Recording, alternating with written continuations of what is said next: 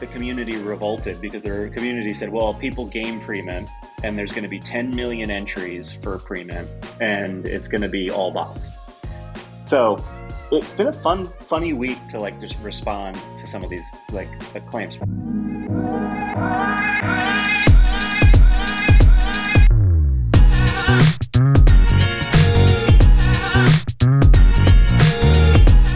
Hello, everyone. GM Welcome to Curated, where we have wandering conversations with Web3 founders on topics such as NFTs, DAOs, and metaverse.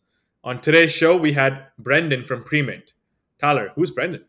Brenden created Premint, which is the premier platform right now for NFT projects to create allow lists, which cuts down on gas wars and bots and allows a fair drop overall. We spoke a lot about uh, the utility of NFTs and their future, and just the future of Web3 in general, especially when it comes to different software platforms. Amazing. What were your thoughts, by the way? How did you like the episode? A lot of insight. I like how he has a lot of um, just data at his disposal to kind of keep improving and iterating on his product and just make the NFT space more fair overall. Yeah, I love that. Like you know, he's a Web two founder who's like really good at building products and he's building Web three products. I just love that. And and he and really gets it. He really spent the last year building and it helped him just understand everything and just make every the space better overall. Yeah, I'm glad that we interviewed him because it really made me bullish on like you know him as a founder and the project in general. And and yeah, uh, enjoy the episode, guys. Uh, one thing I love about you, Brenden, is I admire you as a founder. Everything you've been doing so far with like the Loom videos, with the constant update, with the iterative loop you know asking people for questions what can we build and, and whatnot it's just been it's been so amazing and like refreshing to watch in this space because you know what I mean. Everybody's like launching collections, and it's like it's just like there is no you know we have this roadmap. We'll make a YouTube channel or whatever, like lo-fi bullshit, right? But there has not been like mm-hmm. real founder entrepreneurship that I've seen so far. Um, one thing I want to ask you is what I really cu- I'm curious about is like what is the value of the creator pass apart from just like you know what we're at right now? Like how do you envision it? Uh, the collector pass sorry uh, moving moving on. Like how do you envision what would be the value for somebody holding that? Yeah i mean i've thought about it from the beginning as so i've, I've got 15 years in building software. And typically with that it's you build a product that has value um, you charge people to use the product and that's and then you use that to continue to improve the product and it just goes on from there right? I don't think a product is ever finished. And so um, it's been interesting to do this with the creator pass so with the with premint i decided when thinking about the creator side of things i'd do the same thing but instead of charging a you know a fee to a credit card i'd sell an nft that unlocked the premium features. And so you know, from the beginning, I think I've messaged this pretty clearly. Like I think of it as that it will unlock software. That is the, that is the main utility for it. And because it's unlocking a product and software product, that product will continue to improve in perpetuity. Is kind of the way that I think about it.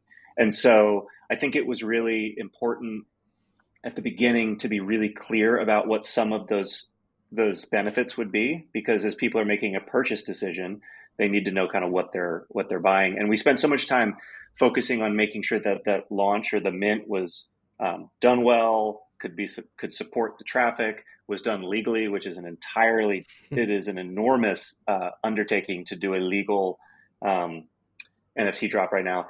Uh, easy to do a drop for the most part, hard to do it legally. And um, we, I just wanted to make sure, like, even though some of these features wouldn't be available on day one, people would know, like, it's not like they haven't gotten been started, but all of them have been built. It's just polishing them up over the next month or so. Um, and so yeah, so you know, the initially the first couple months, it's it's all about you know giving people access to know what's on the platform, to know what access lists are, are out there, to be able to do to figure out out of all the access lists which ones a are sort of trending in the in the right direction, b they have access to, right? Because it's kind of pointless to know about a great access list if you need to own a CryptoPunk to, to even get on the list. And so that's sort of the the goal for me has been how to make it easy for you to know what you've signed up for and what you've won, what is out there to sign up for, and what you qualify for. Those are sort of the main three big things. And you can imagine each of those buckets expanding in a bunch of different directions over the next few years. Um, but at the very at the very beginning, it, it's making those three things easier. When the project first came out, I think the thoughts I kind of had was, okay, there's ten thousand of these passes. It's not like every project is going to be like, oh, here's like we're allow listing X amount or or whatnot. And I think especially over the, the past couple of days, it kind of became like more clear what exactly the use case is and how it's going to tie into these projects. But I guess from your end, like what is your pitch or incentive for some of these projects to collaborate with you? Um, you know, that's like we're still figuring it out. Um, one of the reasons I was a few minutes late to jump on here was because I was talking someone through that the concept there because you know ultimately this the collector pass unlocks software. That is the primary utility. Like any nft uh, it's cool if we can offer our community like exclusive opportunities or, or just uh, you know if someone else comes to us and says hey we'd love to give to your community 100 allow list spots like great. Um, just like any other nft i mean people don't have to talk to us to do that. They can just token gate it with our token with our contract. Um, so so that's kind of it's sort of organically happened done like if you look at sort of the pre-launch of this i never mention collaborations or any you know uh, getting spots because that we have no control over that right? It's the creators that have control over that and it's not really why i want people to be buying the pass. Um, that said you know one thing the, the issue that i've seen happen over the last couple days and i don't know if you've seen i've talked about this on twitter a little bit is we have collectors who are super excited to get these spots. And so you know typically when i did the launch i gave away uh, a large amount of our spots to collaboration communities and you know, I was given a hundred, and I'd ask like cryptodes. They were like, I was like, how many spots do you want? They're like, how about fifty? I'm thinking like, oh, you have ten thousand cryptodes. That's yeah, sure, you can have fifty spots, right? I think like 200 people signed up, and so I was able to adjust some spots for communities that were super excited about it. But again, like 200 people signed up. We we just put some stuff in our dashboard, and like 2,500 people are signing up for each of these opportunities. And so, when you have hundred spots for 2,500 people, it kind of sucks um, and so I we have been saying to communities like if you're really wanting to like offer this up to our community, like we would love you to offer a meaningful amount up. Someone the other day pitched a, a collab that was it was a raffle to win a free thing, but it was they had one free thing they were giving away, and I was like, this doesn't feel right to me because if you look at their campaign, they require people to follow them on Twitter and join their Discord. And I was like, I have to be really careful that my community doesn't feel like this is just like people farming Twitter followers from us, right? It sucks if if it's like 2,500 people sign up for one spot, so that means you're getting 2,499 people who don't get anything but have to give you like Twitter follow and all. Yeah. So it, it's you know I think we're like I think I launched the exclusive dashboard on Saturday and I think it's Tuesday, so we're like four days into figuring this problem out. Um, so do, but, the pro- do the projects get added to that page automatically, or that's a manual process? So, so I posted a blog post about this yesterday. Um, so you, within Premint, there's a feature called Premint Collabs, and you can go in and you can say, all right, for my list, I want to give 100 spots to this community. So people do that, shows up in our admin dashboard. Every partner, any contract owner has an admin dashboard for managing collabs, although we haven't really rolled it out fully. We're sort of guinea pigging it. But um, so we see them all, and then we can just go through them. And it was like all overwhelming already. so yesterday I added sort of internal admin features for a group of us to be able to evaluate these, like make notes, figure. So um, it doesn't get added, added to the page automatically. There's 100% a manual process. We're trying to still figure out what like. Uh, I posted guidance yesterday to try to help people figure out like you know again if if you throw one spot in, it's unlikely that we're gonna be telling our community about yeah, that. Um, 100 spots is even really hard again because I just I don't want people to think like oh this is just a good way of getting Twitter followers or whatever. Um, I don't know what. So I asked the community last night uh, on Twitter like what's a good solution for this because like should it be like if you get if you win a spot you don't you, sort of are a lower priority for another one or do you put a priority on your registration where you say like I really want this one I don't care as much about this one like because clearly people are just going to register for all of them. Yeah. Um, I think there's some interesting. The community kind of was like, no, I, even though it's low chance of winning, luck of the draw definitely is the fair way to do this, which I support. Um, some people suggested like the longer you own a pass, the higher, the more, the better your chances are. Which I don't really. That's kind of what Kevin was doing with the whole nesting thing, right? Which is kind of that in a sense, right? The longer you hold, the more benefits you get.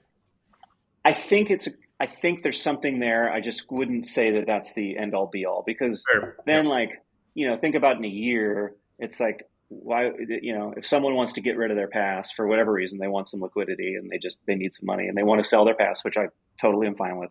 Um, and someone doesn't want to buy it because they're like, oh, well, I don't want to buy this because I'll be so far down the list that I'll never right. win anything. Right. Then that means like that kind of sucks for my collectors, right? So I, I always try to just figure out like I don't want anyone to be hurt by any policies around this, and so um, I think it's the I I can see doing like maybe some specials, right? Like right now I'm giving away um, two moonbirds that are minting this Saturday.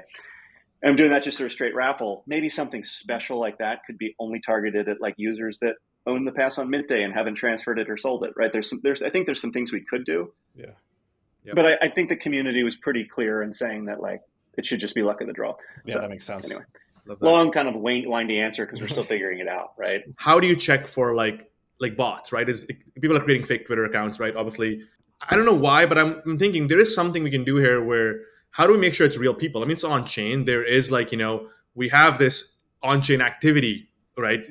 Yeah, it's um, it's a timely question because uh, the, Moonbirds thing is a big deal this week, and we've been doing a lot. And when they moved, it's been funny because everyone makes a bunch of assumptions, right? And so when Moonbirds were, for anyone who's listening who doesn't really know, the the very quick summary was a week ago. Vayner Sports did a big launch. It was so competitive that they're like twenty million dollars was lost in tra- gas fees, and so the Moonbirds, which is a big um, project coming out of the Proof Collective and has a lot of hype, was going to do a Dutch auction, which um, and they they actually priced it, I think, high, figuring that a higher price would would help. The Dutch auction typically helps with gas fees or gas wars because you know demand increases, it goes down, but it is spread over a long period of time.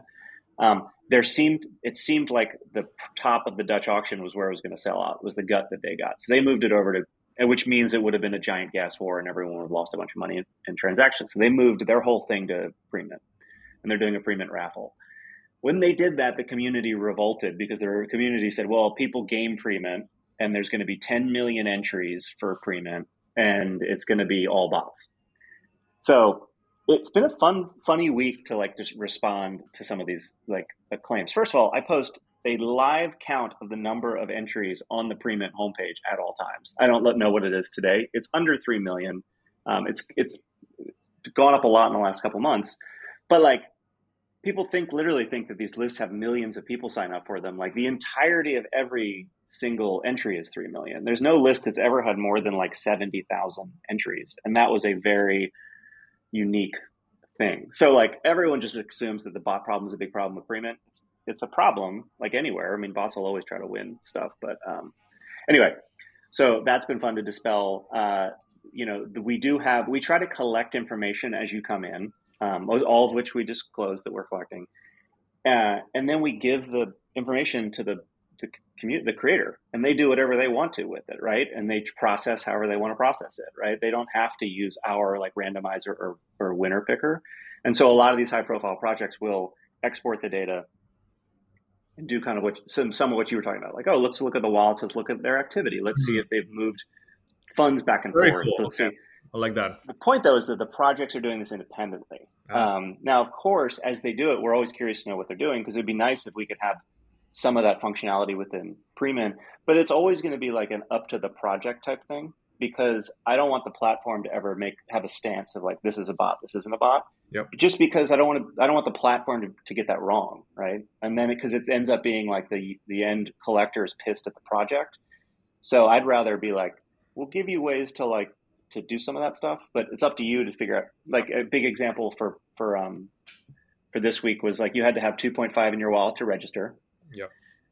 Everyone said, "Do I need to keep it in there or can I move the 2.5 ETH somewhere else? And and I was like, I don't know, talk to Moonbirds. Like they're going to choose whether or not to check if you still have it in when they do the raffle, right? And then they subsequently uh, revealed that they aren't going to check. So, but like I don't know. So to answer your question, I think there's a lot of tools we can give the creators to debot and like figure some of the stuff out.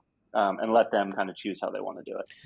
So. And I saw you posted something interesting last week um, in regards to people like saying it's going to be botted or whatnot, where you were talking about how every layer of information you're collecting, whether it be they need to do their Twitter or Discord, there was like a drop off in the amount of entries or bots, so to speak. So, do you have any uh, like data or insights that you can share? I just thought that was super interesting. That each layer that of what you need to provide. Yeah, I, I don't have any specific data around it. I, would say so. I did the pre-mint collector pass launch a couple weeks ago, um, and I collected names for I think about three weeks prior to that. I think can't really remember.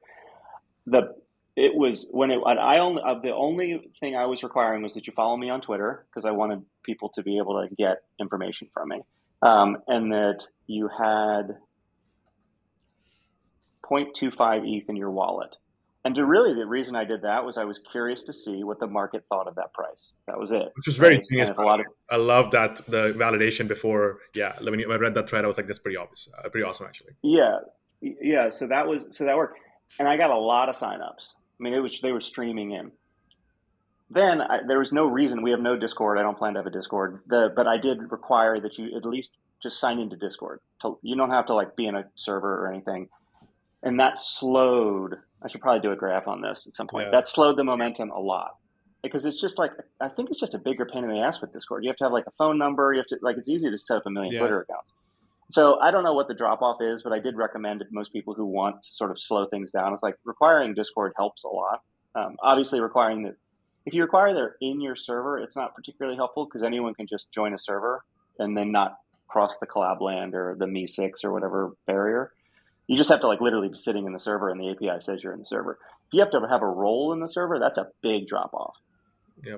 So um, I also think that you know, like this is my one one man's opinion, but you know, I'm I'm a big believer in proof. Like I've been a proof, proof collective member, we, we as a company as well, and and so I told a lot of my friends to go go on, like you know, a lot of my like non crypto friends. So like you know, hey, get in. This is this is the Moonbirds is a good place to get in because it's like you know it's trusted founder blah blah blah right?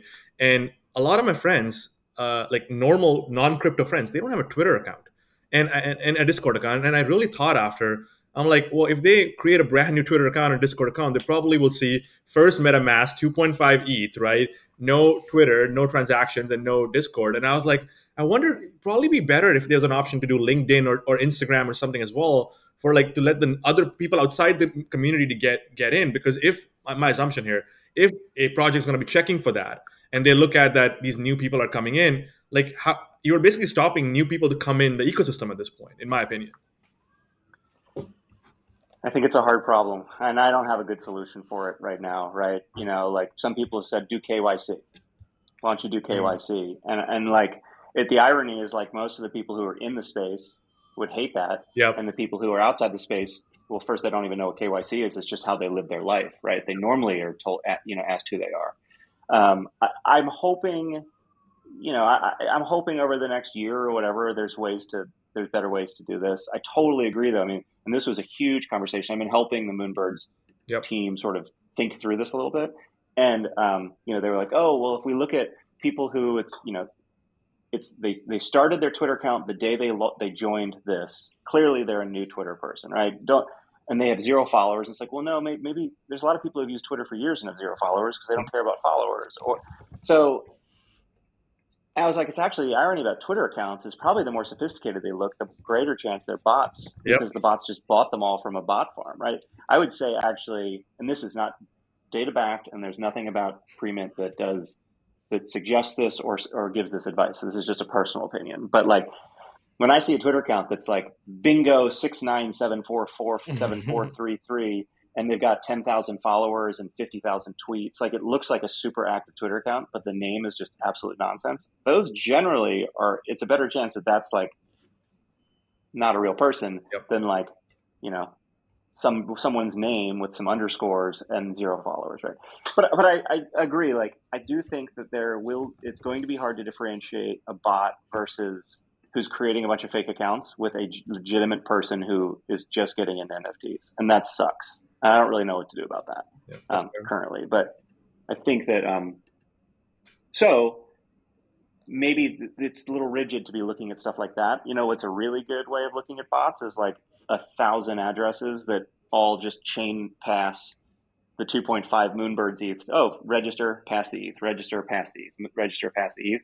That's probably a much better way of thinking. Like, that's probably not a real person. I don't know why, but I really think that Instagram, for some reason, is a really interesting metric because I've not seen any friend or any normal person who doesn't have at least 100 followers on Instagram. It and like kind of like a ratio that wise, like or not have photos because like it's just like a very social thing. I think that's a very interesting thing to look into in the future. Uh, just an idea, I think so because I've never seen like any normal normal person not uh, you can very easily tell on Instagram this person's like fake account or not fake account. Twitter is very hard yeah. because you're sharing your thoughts, not your images and your. But with that being said, though, it might hurt with the doxing and that kind of stuff. But it's a whole different. Yeah, era. yeah.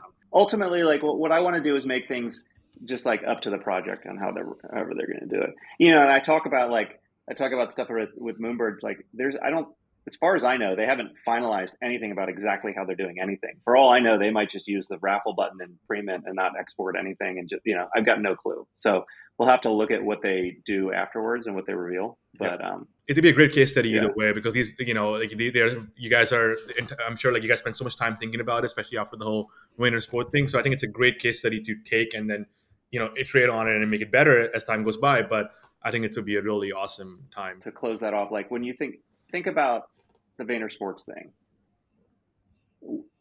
The issue with Vayner Sports, the biggest issue was that they the gas war caused a lot of people to lose money unnecessarily in transaction fees. Right? I I haven't I really haven't been paying much attention, um, but and I've talked to that team since their thing about how things could go better in the future with pre-mint. But like, um, the gas war was the problem. I don't think, and I, this I could be wrong.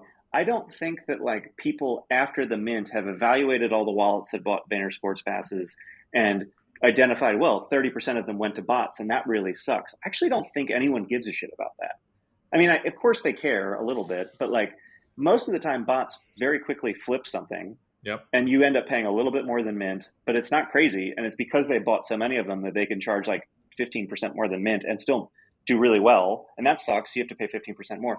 But like I don't know. I, I just don't see it being. I don't see the actual ownership by bots being what everyone cares about. It's it's the gas war, and so no matter what, like Premint solves the gas war problem, right? Nice. Or not Premint.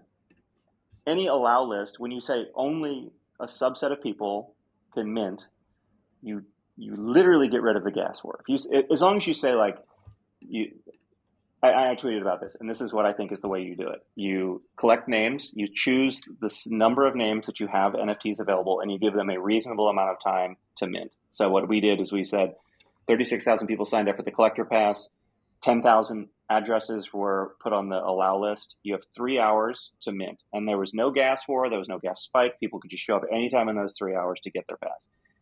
Then, for the ones that were left over, because there's always going to be ones left over, have a subset list that can come up and uh, like a wait list that will, you know, will claim the rest. And then if there, if the wait list doesn't, you have a public. I think those three phases literally gets rid of the gas war. And so, um, like we had, you know, a slow three hours where we sold, I can't remember how many, seven thousand, and then we had two thousand left or something like that, and they sold in about five to ten minutes. And so that was like a mini gas war, but like no one complained. I hadn't heard anyone complain, but they did sell really quickly.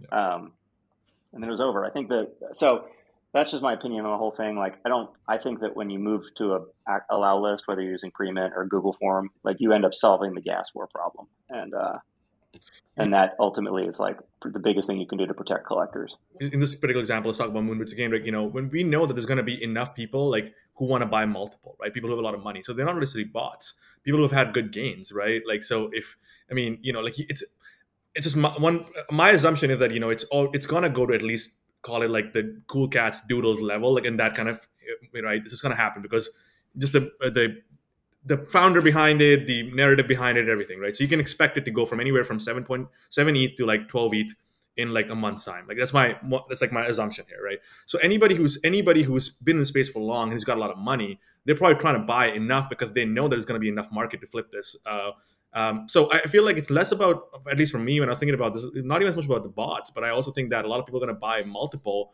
and then anybody new trying to get in, uh, 2.5 is already pretty high price, but that 4, 5 ETH, they get priced out. And then if this is their first big one, right, in that way, then if they get burned on this, that it just kind of kills them, you know, just kills their the market in that sense a little bit, in my opinion.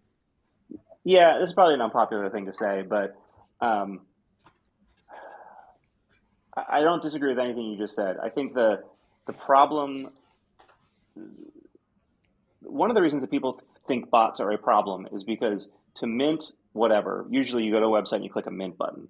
Bots have already written scripts where they don't have to go to the website. They can just and so they will literally beat the humans. They will get the they will be able to mint faster than you will be able to. Therefore, they will win. Right. So with an allow list, you just sort of get there. Still might be some bots that are on the allow list, but it, it takes that piece of it away. I don't know if you remember in the fall trying to mint something on art blocks, but it was like if you were a regular person, like your finger couldn't go fast. Like I was there at the beginning, clicked the button, still lost, and it was because bots, people had written scripts. So I think that is actually a big issue. Um, the you know getting like someone to who wants to mint multiple, like you know you're still going to only get one per wallet in a lot of these drops, so you're going to have to switch wallets. You're going to have to wait for transactions. If you have the money, you can you can get a bot to do that. We can have somebody to run the bot for you, right? Yeah, and the, the thing I was going to say that was going to be unpopular, or is probably unpopular, is like maybe Moonbird shouldn't be your first foray into right. NFTs, right? Like it, it's like a little presumptuous to be like, oh, well, I've never even given a shit about this community, and I expect to be able to buy the best one. You know what people are, people think it, people think what you're just saying is true. I expect to buy one that's going to five x without problem. Yeah. Right? Like as opposed to all these other people who have been actually giving a shit about this community and part of it for a long time. Like I don't think I, I would love to bring more people in, but uh, you know, I maybe actually, they shouldn't start with. Do agree with you. I think you know. I think it's, but I think the only reason I would say for even someone like me to go and recommend my friends to Moonbirds is because I, I, you know, when I'm recommending people any project, I'm scared because I don't want them to lose money, especially when they're getting in, right? So I'm like, mm-hmm. I want my repu- my reputation's on the line, right? So I want to be 100% confident that they're not going to lose money. Again, after one point, it's their decision, you know, obviously all that stuff. So that's probably why I think, at least for me as a friend, I would go and tell people about something like Moonbirds because I'm, I'm pretty certain that you're not going to lose your money for that one. At least unless a bear market happens and all that shit, it's a whole different thing. But mm-hmm. right now in, the, in this climate. So that's probably the only reason. And I also think that this is, you know, it's like the dopamine hit. If they get that one winning hit, then they're like, oh shit, I want to learn more. This is really cool. And, and yeah, yeah. considering if they're doing it for the right reasons and not like just trying to make flip and make money, uh, which is a whole different conversation. But but I think that's kind of probably why. But you are correct. I think 2.5 is a lot of money, and and and if they haven't done their homework and they're not in for the right reasons, then maybe Moonbird's not the right. I agree with you on that. Well, and the last thing I'll say on it is like, um,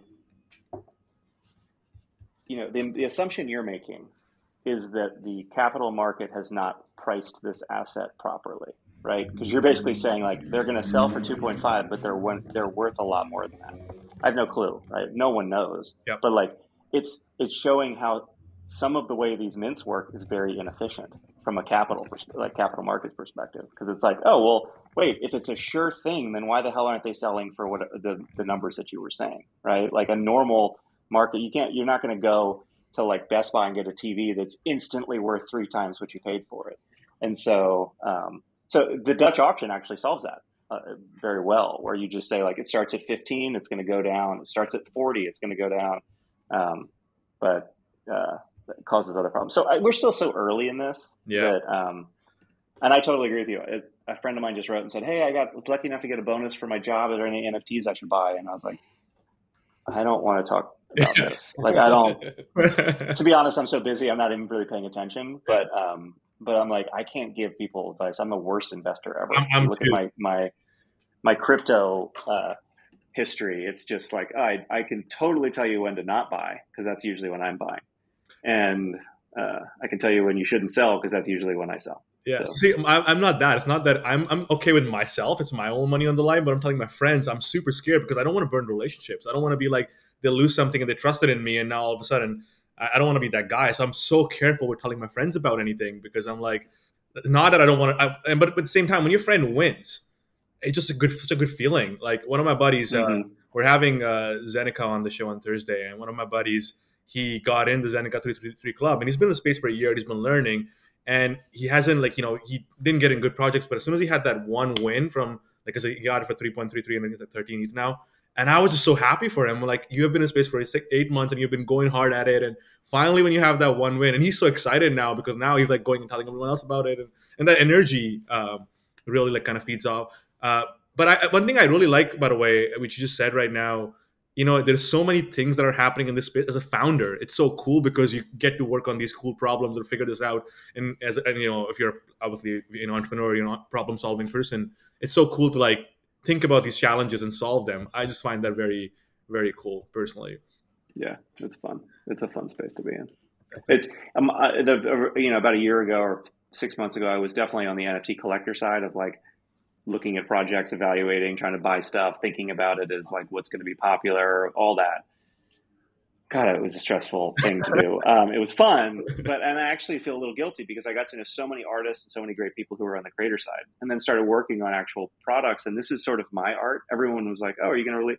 I actually never thought I'd release an NFT. I was just like, "Oh, this is I'm a collector," and then building stuff is kind of the way that I express myself. And so, um, but at the same time, I was joking with someone who was like, "Hey, I saved you some mint slots for so and so," and I was like, "I don't even, I'm not even paying attention to when the mint date is. Like, I'm so focused on everyone's prep work yeah. that I'm missing all the stuff." And I was like, "Oh, if there's only a tool that can remind me when stuff is minting in a really easy way, it's just the irony that I'm missing stuff is not lost on me."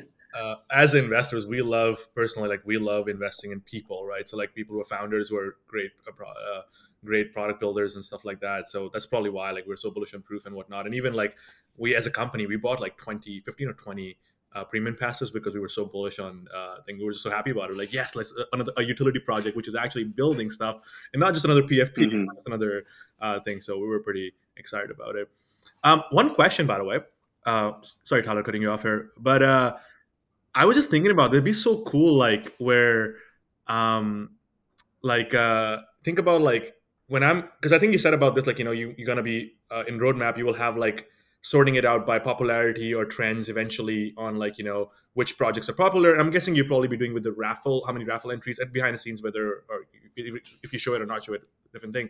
But but it'd be cool like somehow I was thinking about this, like you know, I'm guessing as the as the market uh, expands.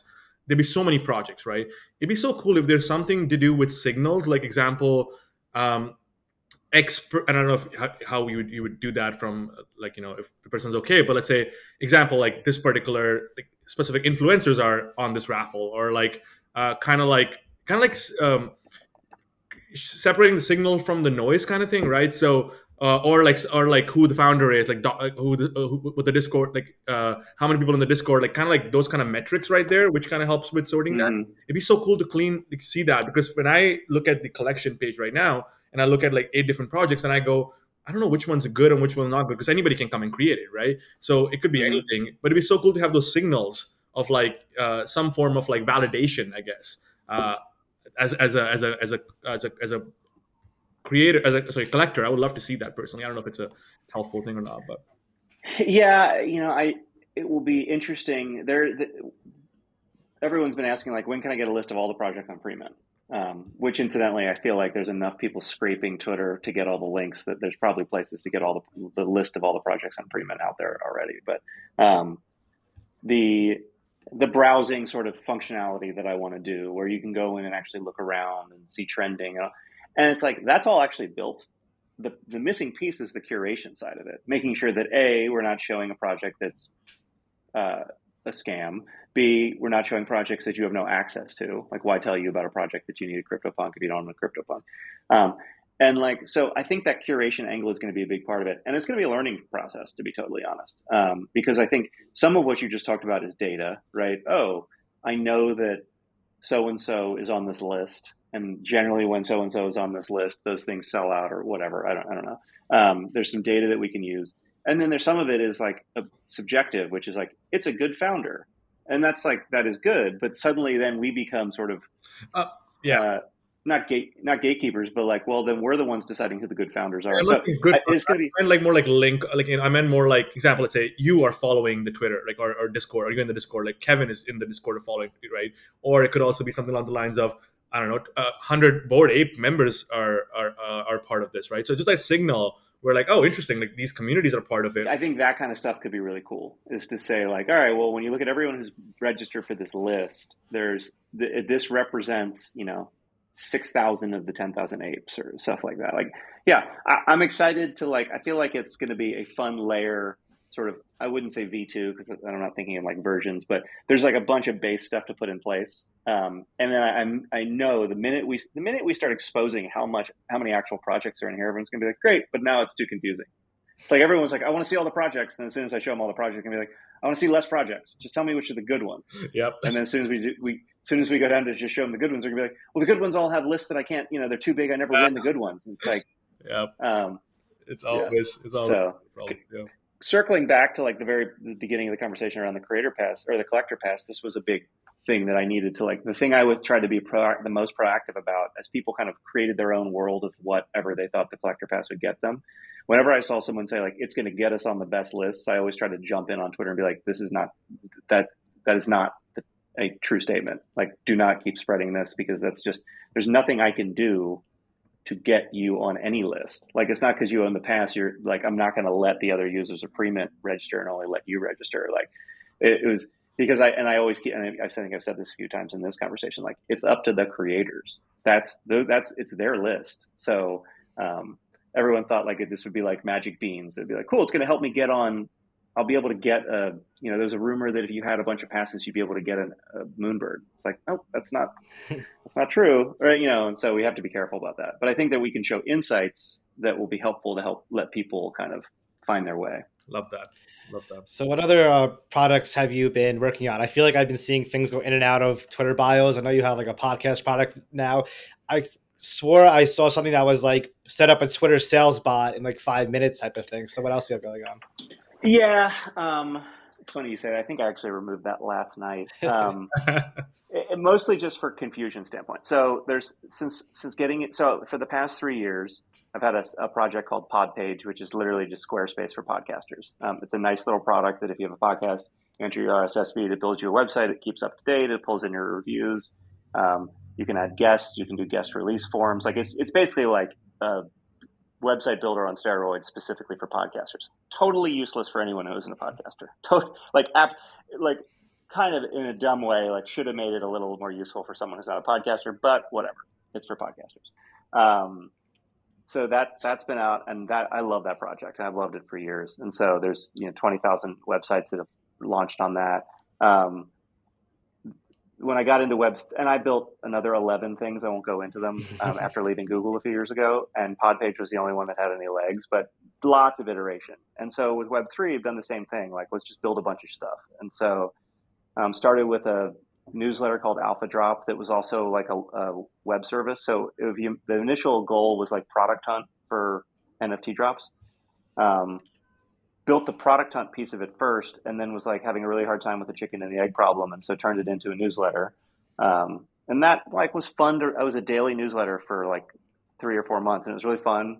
Got me introduced to a lot of people and kind of into the space. Um, used some of that code actually for the first bit of Premint. And because on the the product hunt or you know on alpha drop you could connect your twitter account and you could connect your wallet and all that. So I just sort of scooted that over to like a new to the initial premint. The initial premint took me like a morning to build because it was mostly reused code. Um, and then I saw people launching these like, hey, you know, this token sold. You know, like the um, CryptoPunks bot, I think is a great bot. And I was like, oh, it should be easy to get those launched. And so I built a little platform that did that. Um, never came up with a good name for it, so it's just called SalesBots. SalesBots XYZ, I think. Um, and that's been really good. Like I don't know, a couple hundred bots uh, have launched on it. Fifty, I don't know how many. I I did a token gated subscription for that. That was like another experiment with the token gated subscription. Um, that still exists and people use it. Um, and then I built, uh, if you're a proof member and you've used their owner portal, I built the owner portal service for the proof community. And so when you buy a token, you're pushed into a member area where you log in and you connect your stuff and then you're let into the Discord. And so that product, I've rolled that out to some other communities, and I would say it's still in like the super early phase of is this a good product for a larger set of creators? Um, and so, um, but the I took those off my Twitter bio mostly because it got confusing. Like Premint has gotten to the point where it almost made people nervous to be like, oh wait, he's not really he's doing so many things. How you know, Premint is like I always say like Premint's like become at this point is like 75 to 90% of my time. And then Podpage and those other projects are this, a smaller amount. Yeah. Makes sense. Um, and Premint has gotten big enough where I don't see a lot of appetite. I have a whole list of stuff I wanted to build next, both in the podcasting space and in NFTs. I'm like, nope, that list is going to be pushed off for a while because there's so much to build within Premint. Um, Makes sense. So, and and to go, you know, to get like Premint started out as a list building tiny list building app, and it's become this much bigger idea. And so a lot of the other ideas that I was thinking about have all found their way in one way or another into Premint. So um, I don't anticipate doing sales bots because, but that's a little too far outside the, the realm of, of Premint. But it's, but there's some other stuff that I've started building that I'll just pull into Premint. Like as an example, um, on the on that owner portal project, it's really easy to go in and say, all right, like take a snapshot of my users or my owners. Like, I mean, it's it's a delightfully simple product to use. If you have an NFT, you can go and get put your contract in, hit um, take a snapshot, and it like gives you all these formats to grab the data and send it off to whoever you need to send it off to.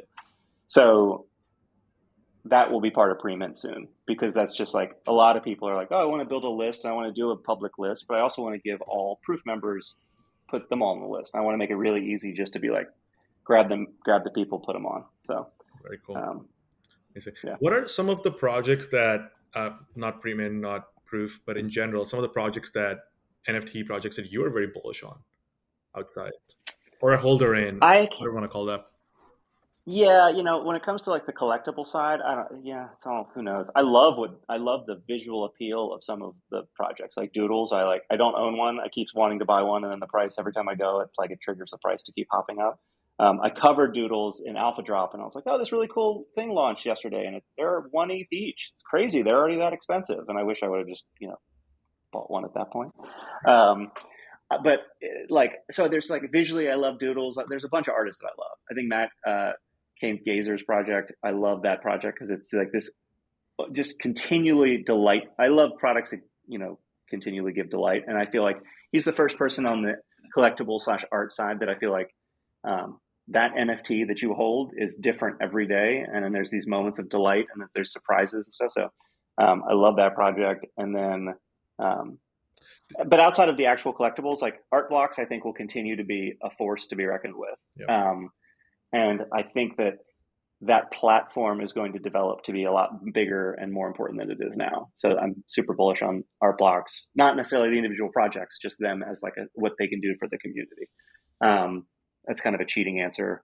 Uh, there's some smaller sort of like alpha-ish data-driven products that I think are cool, but I haven't really spent enough time on. Um, I was always jealous of NFT scoring. I don't know if you've seen that. No. I think it's nftscoring.com. They have like it's kind of like Alpha Drop. They're like here's here's we're, sc- we're scoring the NFTs. I mean, it's pretty straightforward.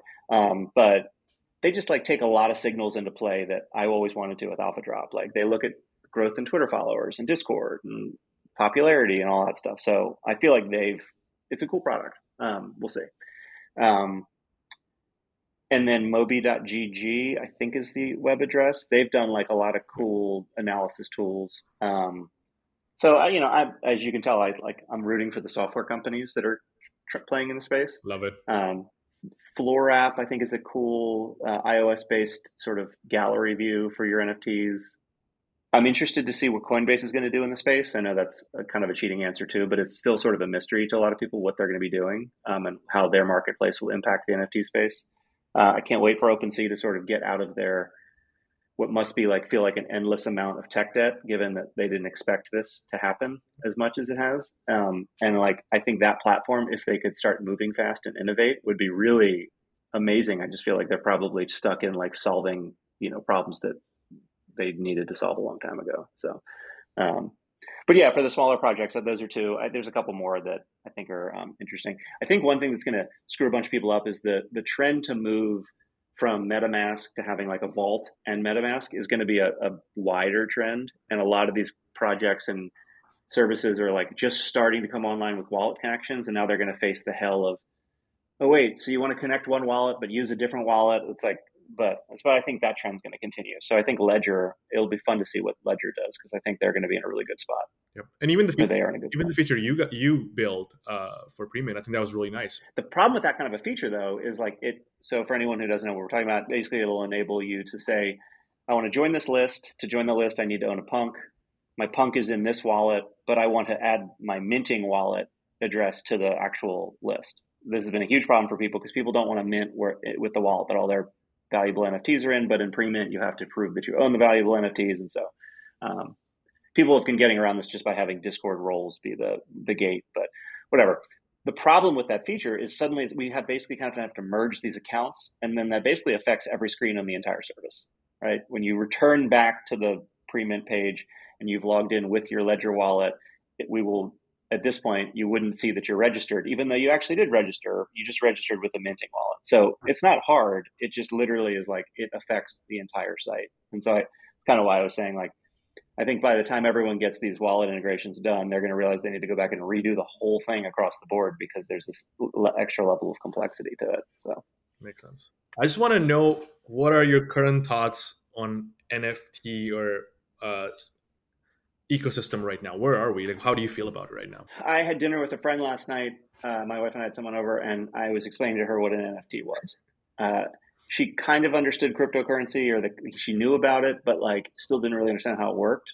Um, so I still think we are so freaking early. Um, the weird thing though here is I think that mainstream brands are going to be rapidly adopting it. So my wife's younger sister was like, she had heard of NFTs, like way faster probably than she heard of Bitcoin years ago but like still didn't really get what they were, but understood that they were rare and hard to get. Right? That just so I think we're about to like.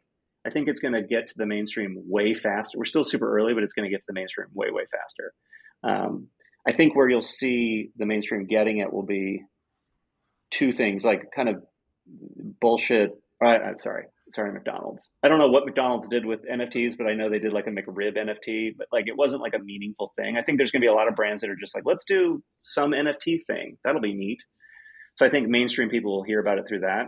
And then I think mainstream people will hear about it through um, membership. I think stuff like the collector pass, yep. not obviously the collector pass, but I think you'll see like the example I always give, which is it dates me, is like the first great fan club, like revenue generating fan club for musicians that I can remember was Dave Matthews. They like really nailed the fan club experience and paying for it and getting access to an online portal and like getting access to tickets and all that. I mean, you could be part of it. That was the first one I remember being like, wow, they're making a ton of money off this fan club. I feel like most creators are going to move all that shit to NFTs, like all of it, very quickly. I mean, not quickly, quickly in the sense of like in the next 10 years. I just don't see like I, I, if I was Patreon, I would be running to convert every one of these subscriptions into an NFT. Yep. Because I don't think anyone's going to be wanting to like do the Patreon thing anymore, and it's going to be really hard because the Patreon people are like, please give me five bucks a month, right? That's a really good revenue stream for some artists and stuff. But like, and you can't do five bucks a month when the transaction fees are twenty six dollars. So, um, so I don't know. I just see like that's that's why I think the membership sort of proof collector pass kind of model where you're buying an NFT and it unlocks a lot of stuff is going to. I don't think the mainstream is going to give a shit about bored apes, even though like Jimmy Fallon and Paris Hilton talk about it. Like I still think everyone's going to be like, it's going to be too easy to be like, so you paid you know quarter of a million dollars for a picture of an ape. Like I just don't think regular people are ever going to be won over by the the sort of the fact that it, you can oh it's only one owner and all that crap like i can never explain that to someone where they don't continue to look at me like a crazy person um, but the utility side, I think, will be totally clear. Like, and maybe for them, it'll they don't buy an NFT. They had to buy use a credit card to buy an you know a membership card that gets them access, and it's on Polygon, so they could just it was a ten dollar thing, and they didn't have to worry about ETH L one fees. I don't know what how they're going to do it, but I feel like that's when the mainstream's going to hit NFTs. So. I didn't know about the Dave Matthews uh, fan club thing. How did that work? How what was that like? You remember by any chance? Um, well, I don't know where he, how he, which, where he made more money, but when he started his thing, he also like co-founded a, a fulfillment company called Music Today. Okay. And Music Today, I used to be in the music industry. Music Today was like, if you wanted to buy a T-shirt from from him, you would go, and it was a, it was like an online store, but it was branded to Dave Matthews. And then they started rolling out that functionality to other artists that wanted it. So if you wanted to buy a John Mayer T-shirt, you went and you were on the John Mayer Music Today, johnmayer.musictoday.com, and they handle all your fulfillment and everything for you. Um, with that, there was a like a plug uh, offering. It was called the Warehouse, I think, and you basically I don't know how much it was. I was never I was never a big I like Dave Matthews, but I was never like one of the big fans of Dave Matthews. But you would pay you know a couple hundred bucks a year or whatever it was to be a, a fan of a member of the Warehouse. I think Phish did this too, and that gave you like when they release tickets, you might get like an hour ahead of time to buy extra to buy tickets before the general public had to buy them. Got it. Or there was a, there was some allotted to you that like you was a raffle, or when you got when you bought a T-shirt, maybe it was ten percent off or something like that. I mean, not to not to put down like those kind of programs, but like I don't know if you've ever joined like a movie theater membership thing where you get like one movie, it's like ten bucks a month, you get one movie ticket, ten dollars off concessions. It's the same thing, right? You're just trying to get someone to commit to you. I think like all of these, the, especially like creators, like musicians, are all going to be moving that stuff to like NFTs. Makes a lot of sense. You know, and it might be like buy my new album via NFT, and you'll also have like that pass will get you into the VIP section of the show when we come to town, or get you like.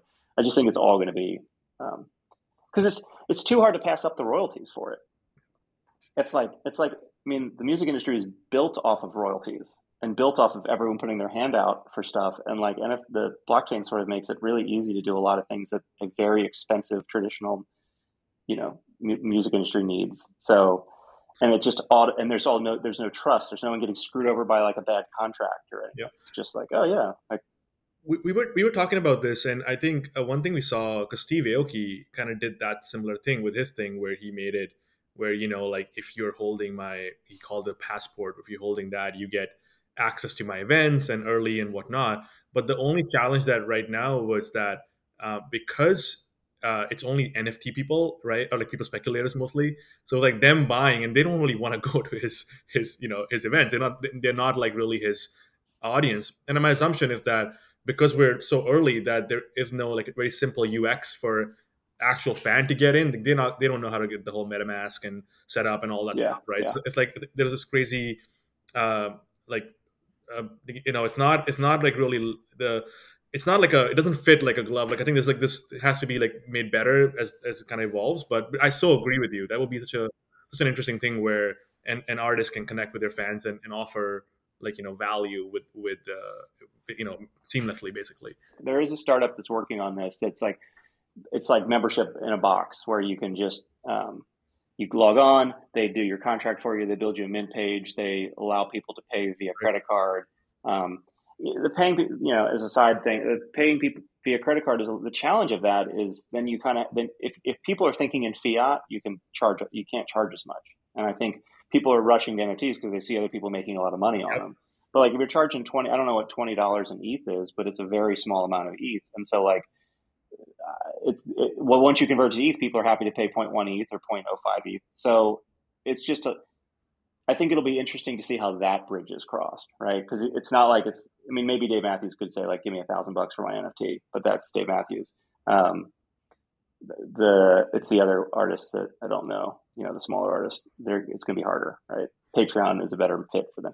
So we'll see. I, I don't know how it's going to happen. I just know that that's the clear direction that's Yep. going to go in. And it, it, you know, NFTs might never be mentioned, and um, blockchain might never be mentioned, and it, it might just be a hey, you pay for my membership, it's going to be in perpetuity, and if you ever want to sell my membership, you can go ahead and sell it to someone else, and there's a marketplace for that that we've set up, and people don't really get that it's a blockchain thing. Yep. No clue, but makes it's so much more efficient than the way that we were doing it before.